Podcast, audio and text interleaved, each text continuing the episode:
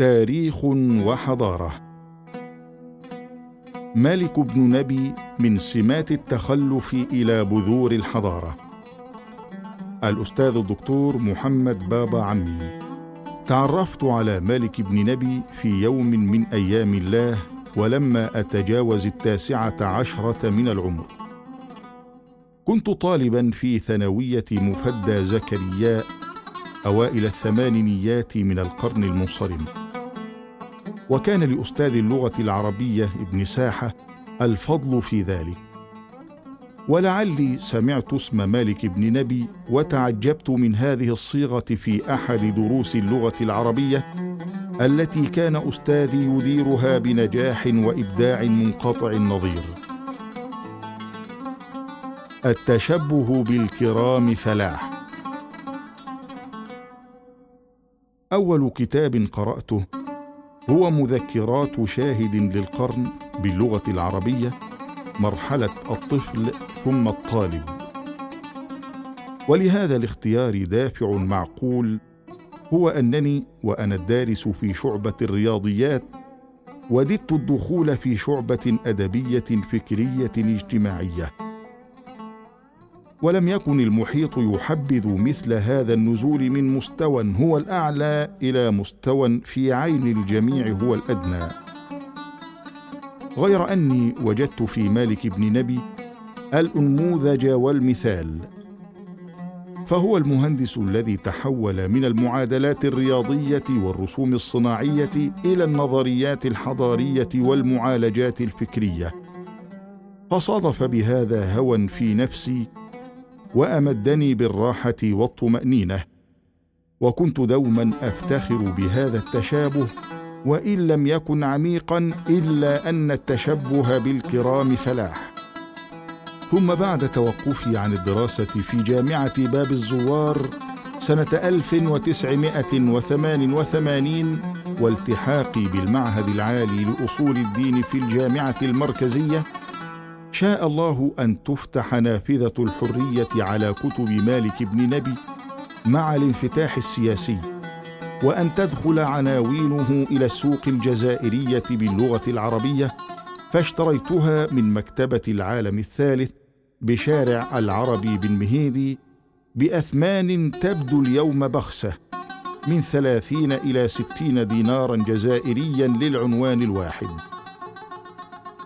فالتزمت مطالعتها كاملة ووجدت فيها الملاذ والمأوى لعالم الأفكار الذي غاب كلية عن ساحة المعهد وحل محله الطرح التراثي الكلامي المذهبي المسطح.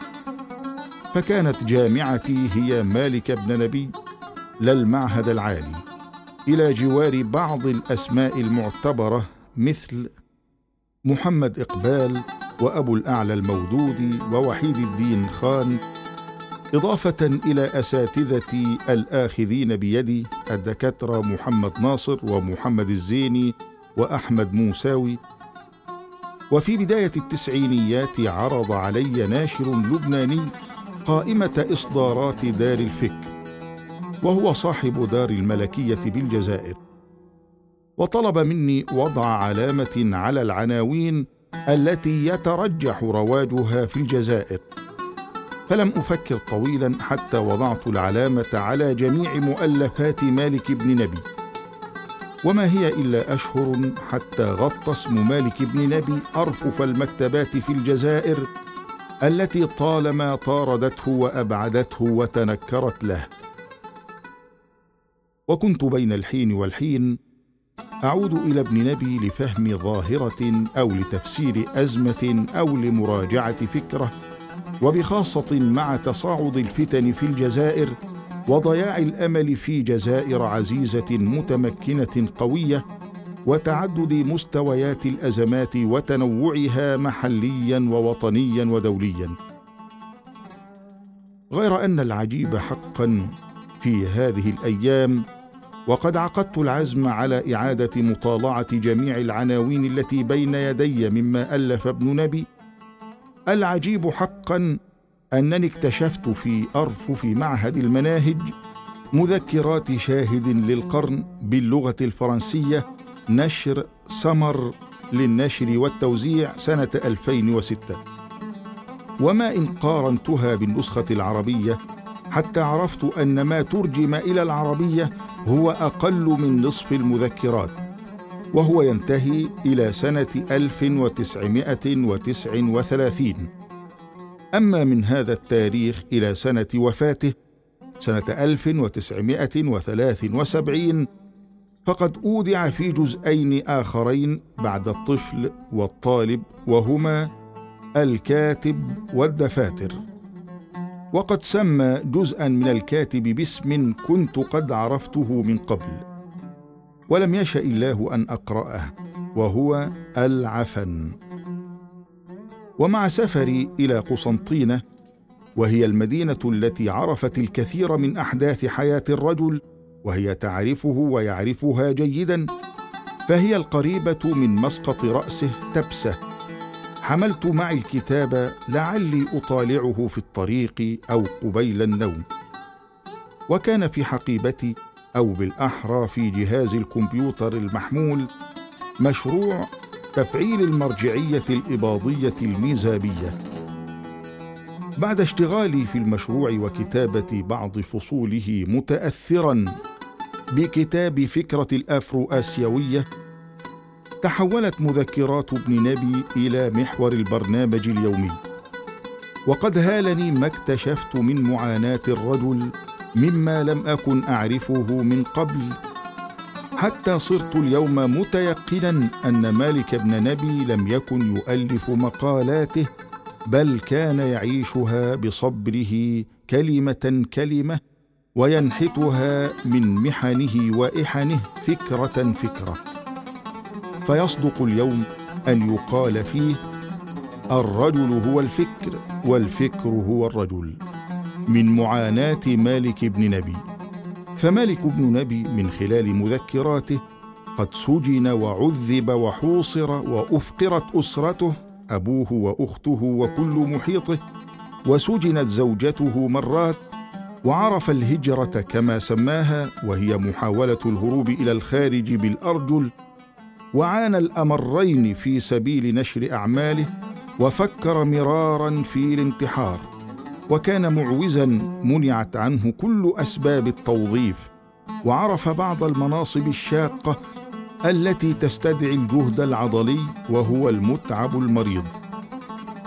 ولكن الذي أفرغ جعبته من الصبر وجعله يدعو الله أن يعجل الموت له هو الهجران والحصار الذي فرضه عليه أبناء المستعمرات من العرب والمسلمين بفعل القابلية للاستعمار سواء بالتواطؤ مع المستعمر أو عن جهل وغفلة أو لأمور أخرى لم يستطع تحديدها.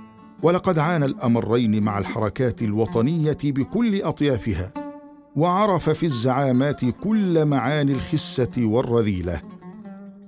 وتيقن أن أغلبهم طلاب سلطة وجلهم اخطبوط يبتز الشعب ويغتال الأمل لمآربه الخاصة وقل منهم من مات مؤمنا بمواقفه منافحا عن دينه ووطنه. وهؤلاء عموما كانوا تحت وطأة الأيادي الخفية والظاهرة للاستعمار بالتنسيق مع القلوب الضعيفة والمنافقة لأبناء المستعمرات. ويكفي أن ندرك أن الرجل وهو من هو قد عرف الجوع وشارف على الهلاك مرات وقد اقتسم مع الطلبة الجامعيين غرفتهم وهو في الخمسينيات من عمره بالقاهرة وقد أرغم على ترك عائلته سنوات وهو لا يعرف عنها شيئا. ويدعو الله أن يكون قد رزقها الموت لأنه أرحم عليهم من الحياة. إطلالة على مذكرات ابن نبي. وقد شرع الرجل في تأليف الظاهرة القرآنية تحت قصف قنابل الألمان في الحرب العالمية الثانية وكتب معظم مؤلفاته دون اعتماد المكتبات والمصادر لأنه حرم منها عن قصد من قبل الداخل والخارج. وهو الذي كتب بتاريخ الثاني والعشرين من مايو سنة 1958 منذ خمسة أيام وأنا أحس الفراغ تحت قدمي والضباب أمام ناظري والأسف داخل أحشائي إلى أن يقول كل مطلع شمس في مثل هذه الفترة العصيبة علي أستيقظ من النوم لأقول هل هو يوم آخر؟ لا أعرف أحيانا ما هي شخصيتي الحقيقية. فأنا نقطة تصارع بين جميع المتناقضات التي يمكنها أن توجد في إنسان على ظهر الأرض. ويكتب في تاريخ آخر من دفاتره ومذكراته مرة تلو أخرى لا أجد السلام لي في هذا العالم. إنها الخيبة والشك في كل شيء. إذا لم تتداركني رحمة الإله فأنا ضائع جسما وروحا مثل زورق في محيط تلهو به الأعاصير العاتية. متى تعرف طريقي نهايتها إلى الجهة الأخرى من الحياة؟ يا رب امنحني بعض الامتار بعض السنتيمترات أقصر بها طريقي الشقية فأنا متعب. تحويل العلم إلى عمل. أنا لست هنا مهتما بعرض هذه المذكرات ولا مولعا بالغرابة والترف الفكري. ولست بحاجة لأريكم حجم المعلومات. فالكتاب الأصلي كفيل بإعطاء الصورة الحقيقية لما أقول. إنما وددت أن أسقط ما قرأت على واقعنا اليوم بعد مضي ما يقارب أربعين عاما على وفاة الرجل. أردت أن أقارن بين ذاتي بكل حماقاتها وضعفها وهذه الذات التي خرقت حجب الكون واستقرت في عليين صابرة محتسبة رغم كل المعاناة التي لا تتحملها الجبال الشامخة ولا الأكوان الشاهقة. فالرخاء الذي يحيط حياتنا هو ولا شك نعمة من الخالق المنان لكن للأسف إنه يترك قلمنا باردا مهزوما يذره بعيدا عن واقع الحياة كما هي. هو أقرب إلى ترديد الصدى ومضغ الحجر منه إلى تغيير النفوس وإحداث الانقلابات الفكرية في دنيا الناس. ما العمل وأنا حائر في منعرج فكري؟ لما أجد له الجواب الكافي.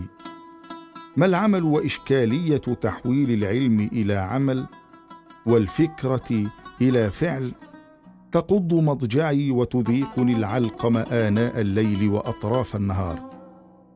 ما العمل وفي تقديري أن الأمة الإسلامية لا تزال تدور في دائرة مفرغة من المشاكل والمعيقات والأزمات الذاتية والنفسية والداخلية تحركها الأيدي الاستعمارية السياسية الخارجية. وأعيد السؤال على نفسي آلاف المرات. ما هو خطي الفكري؟ ما هي رسالتي؟ ما هو منهجي؟ وما هي أفعالي؟ وما قيمة علمي؟ وما نسبة فعلي إلى فكري؟ أعيش الفراغ الكوني والأسئلة المحيرة. ولا أجد لها جوابا. وقد تعالت أصوات الادعاء. وكثر اللغط. واستشرت الخطابة وتعلق الناس إلا من رحم ربي بالألفاظ والكلمات والأشكال والمظاهر فأعرضوا عن المحتويات وعن حقائق الأمور والصدق والجهاد. وتزداد هذه الحال استحكاما كلما تكالبت السياسة على الأخلاق وكلما نهشت ذئاب الخيانة أرواح المغفلين وكلما سادت القردة والزعانف والرعاع. تزداد كلما صفق الجمهور للمسرحية وتأخر زمن النصر الحق وخاب الأمل في نهاية النفق وتيقن اللبيب بطول الليل وبشدة البرد على عالمنا الإسلامي الحائر. غربة المفكرين وآلام التفكير. وقد ظننت أني أعيش هذه الغربة وحدي. لكنني يوم كتبت آلام التفكير في موقع فييكوس بدا وكأن العديد من العقلاء يتجرعون علقم هذه الفتنة ولا يملكون الوسائل التي بها يعبرون ولا اللغة التي بها يكتبون ولا الفكر الذي به يحللون. فهم أحياء داخل جسم ميت ومنتبهون بين شعب مرتاح إلى نوم مميت. فكيف نجمع شتات هؤلاء في صف واحد؟ وكيف نصنع من الأطراف المترامية هيكلا متينا؟ ومن لها؟ ومتى؟ وبأي منهج وفكر؟ جربت الثورات فلم تفلح. ذلك أنها زرعت الدم والقتل والإبادة عوض الحياة والأمل والعمل. جربت الكتب والمقالات. غير أنها خاطبت بعض الناس ونبهت بعض الأفئدة ولم تلج إلى قرارة النفوس لتغيرها ولا إلى أغوار العقول لتصقلها. جربت المدارس والمعاهد فأثمرت رجالا ليسوا الأسوأ في الميدان ولكنهم يقينا لم يكونوا الأحسن والأجدر بصنع واقع مختلف تماما عن أي مرحلة تاريخية أخرى عرفها العالم الإسلامي. جربت الحركات والجماعات فجردت أتباعها من الإحساس الحضاري العام وبدلتهم بإحساس ذاتي مفرد ينظر إلى العالم من قوة مغلقة فيفسر الكون كله من زاويته الضيقة ويختزل الحقيقة فيما بلغه عن زعيمه أو مرشده وهو قابع في الدهاليز وداخل البنايات بعيدا عن سعة الكون والحياة. الفرد يحمل بذرة المجموع. ماذا بقي لنا أن نجرب إذن؟ هل من الحكمة أن نتوقف هنيهة ونفكر مليا؟ ونعيد قراءة الواقع ببصيرة؟ ونجتهد في قراءة الأدلة والنصوص بوعي ودراية؟ ثم نقترح الدواء اللائق والشفاء الرائق؟ أولم يفعل ذلك بعض العلماء منهم مالك بن نبي؟ فلم يفلحوا ولم يغيروا هذا الواقع التغيير المنشود؟ أقول والله أعلم. الخرق أوسع من أن تخيطه إبرة واحدة والجرح أعقد من أن يشفيه دواء واحد والأرض أظمأ من أن تسقيها قطرة واحدة والفؤاد أفرغ من أن يعمره أمل واحد والفكر أجدب من أن تحييه فكرة واحدة.